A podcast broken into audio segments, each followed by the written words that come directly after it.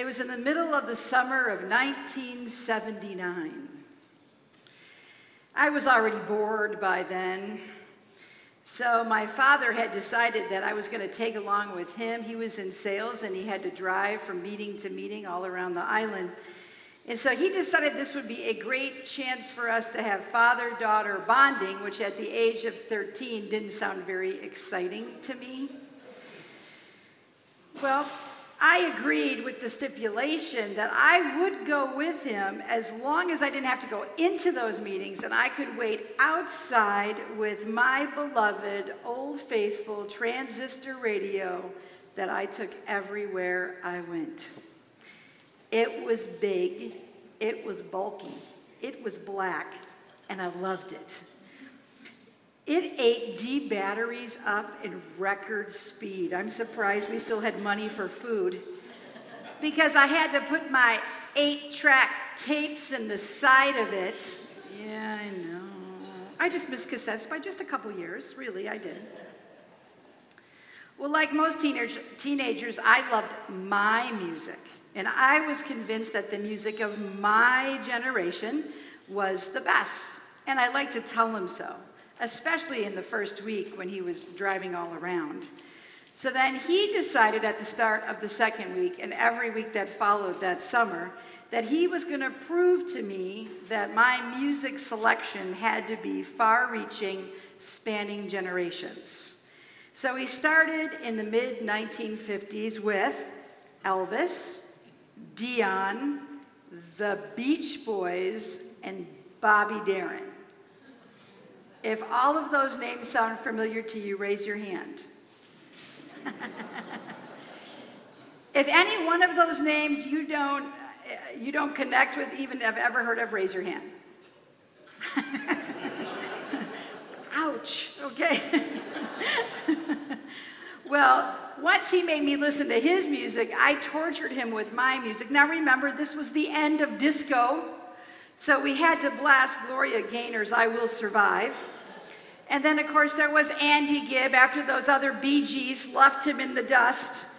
And then the band that is still cool today Earth, Wind, and Fire. Yes.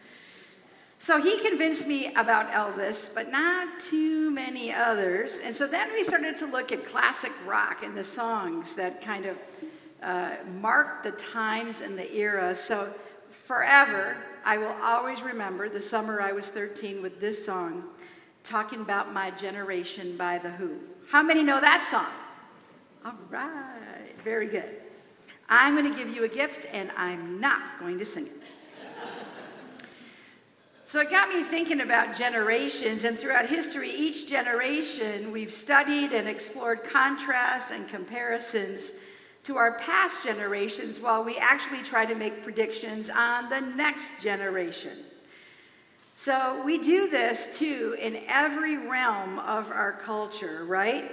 Generations have to be studied in the worlds of advertising, marketing, music, business, technology, architecture, finance, education, science, psychology, theology, and a lot more ologies than that all explore how generations are hardwired, what makes them tick, so to speak. From Generation Z, born after the year 2000, to the greatest generation and all the generations in between, each one wanting to be remembered and looked upon as contributing to the greater good of our country, and even making this whole world a better place in which to live.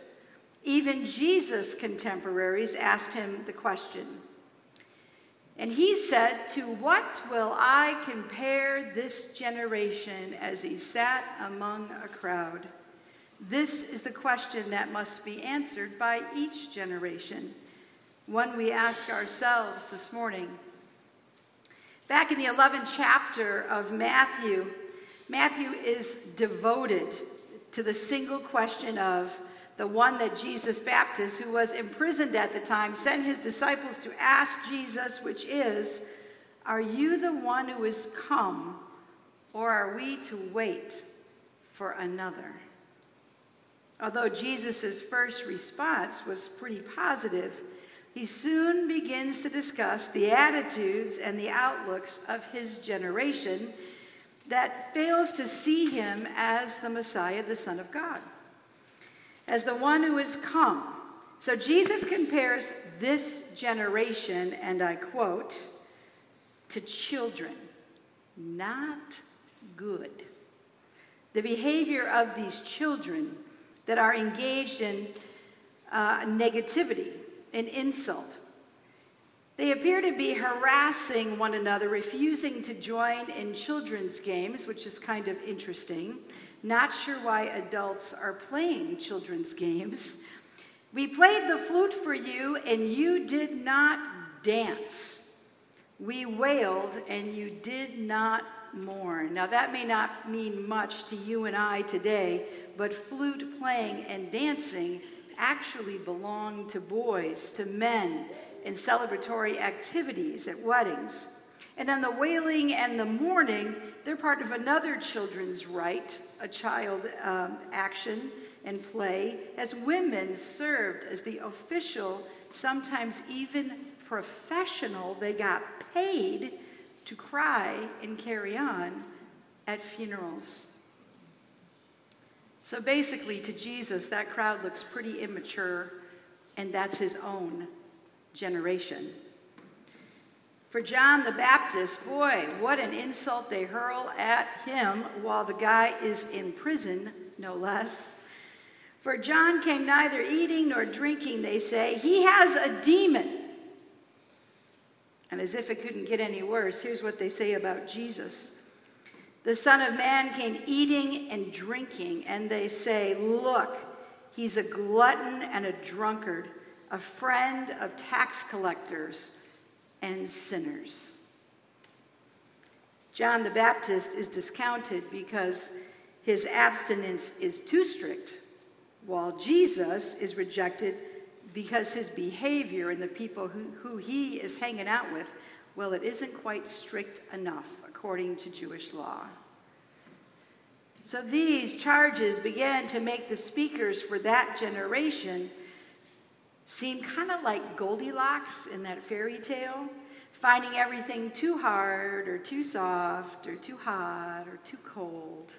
It just wasn't right when it came to Jesus and John the Baptist. In verse 25, the many who reject Jesus, and it says there are many who reject him and only a few who accept him. Those who hear Jesus' message and respond, for theirs is a childlike faith, what it means to be trusting in Jesus, that Jesus has revealed himself to all, and they acknowledge that the miracles that they've seen him do they aren't just isolated acts of wonder and amazement, they're actually signs for the approaching kingdom of God. They show that He is who He says He is. So you come to us in our generation, and the question is who is the greatest generation? In 1998, NBC News anchor Tom Brokaw revealed his answer to the question in a book with the same title called The Greatest Generation. Brokaw argues that it's the GI generation that stormed the beaches of Normandy in World War II, that went to work in American factories, that bought bonds to support the war effort. These are the men and the women, the living and the dead, who willingly gave their lives, their limbs, who gave their sweet nightly childhood dreams over to the enduring nightmare of war, the war that honestly and truly saved the world from fascism, the war that protected the home of the brave, the land of the free, so that we might grow up in safety, democracy, and prosperity. We owe the same gratitude to all those since who have bravely defended our freedom from generation to generation to this day. That greatest generation, though, it's difficult not to compare.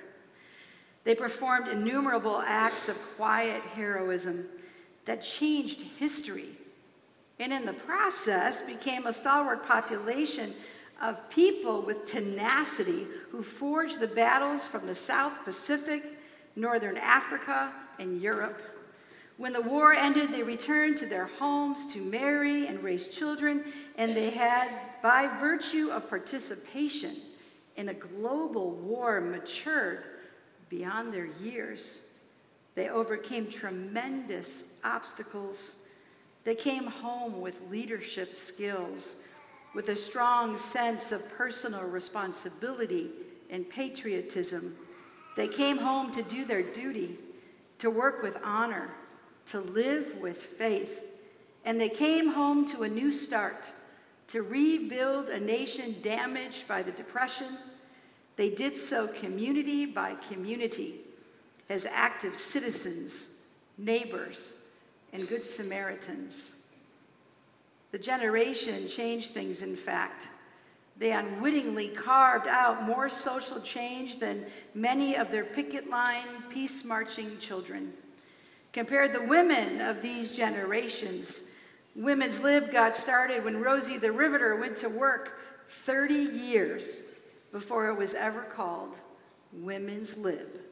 Right, Irene Turner? I can see you on that plane. Women serving in fighting units during the Gulf Wars were a direct and traceable result of women serving in the WAVES, the WACs, and frontline nurses in World War II. They were ordinary women like Colonel Mary Hallaren of the United States Army, Women's Auxiliary Corps, General Janine Holm of the U.S. Air Force, who got their start in World War II. The country was in trouble, there was a need, there was a job to do, and men and women stood up and they did it. And when these young men and women came home from the war, they weren't just necessarily eager to stay put, they had seen the world. Armed with higher education, a worldly sense not shared by their parents, a new freedom and determination, they relocated to distant cities. They blended the national population. They developed a new and strong middle class of noble, success orientated families, creating a new America and a powerful America. The social strata, previously permanent, segregated, and separate, mixed in a manner unimagined, creating prosperity, new ideas. This morning we stand in a long line of believers that have been faithful to God and country through the ages. They have led us through trial and difficulty. They have always brought us hope hope for today, and hope always for a better tomorrow. And the God of holy hospitality, our God today, has made the world our neighborhood, opening us to all people, caring for those who have special needs in body and mind and soul. And in doing so, we are called still to build community. We are called to worship and to pray.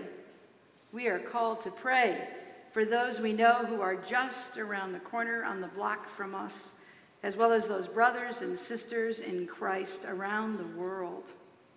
It is in worship, in prayer, in outreach, in mission that we lift those in our community and those around the world to God in prayer, those who are injured, those who are sick, those who long for healing, those whose disagreements have brought strife that need reconciliation, those whose differences keep them from seeing our common humanity. So, which is it? Which generation stands out in distinction? I think it's actually the wrong question. Because the greatest generation is not people born from one specific date to another in a matter of years, but people reborn in every single generation that has come and those who will come after us at any age. The question is not of generational greatness, but of regenerational greatness. You know, there was a remnant of people in Jesus' generation and in everyone that has followed, a remnant that danced when he piped, mourned when he dirged. And Jesus is still dancing, still calling us. The dance goes on today of discipleship, but it's not Generation Z or the boomers or the builders or the millennial kids or Generation X, Z, and all those in between. It's all those and more. It's every person from every generation who submits to regenerating your heart. People from our biblical family line who, through faith, conquered kingdoms. They shut the mouths of lions. They quenched the fury of flames. They escaped the edge of the sword, whose weakness was turned into strength by the grace of God. People, ordinary, who became extraordinary, became powerful in battle, routed foreign armies. People who were stoned, people who went about in sheepskin and goatskins, people who were destitute, people who were persecuted and mistreated, people whom the world was not worthy. That is the greatest collective generation of the world. The, interge- the intergenerational church of God, marked not by the year of any birth, but by the call to follow Jesus wherever he leads us. And together we serve and we strive and we bless, we grieve and we die, and we believe that death is not the last word, that there is resurrection, and God welcomes us home to his kingdom. So to call one generation the greatest immediately diminishes all generations who preceded it, all generations who followed it. But I say we do need to treasure the greatest generation, for we will be forever changed because of them. Always grateful. Our God is an awesome God. Our God is present. We are but one equal people, one single generation, even in these pews, no matter what age you are. Friends, disciples of Jesus Christ, fellow members of his regenerational church, you are his hands and his feet every day when you step out your door. What an honor. As you go, remember this you have nothing to fear for God has created you, shaped you. He has chosen you, named you as his own. And when you face stormy seas, God is there. And when it seems as though you're walking through fire, God is there.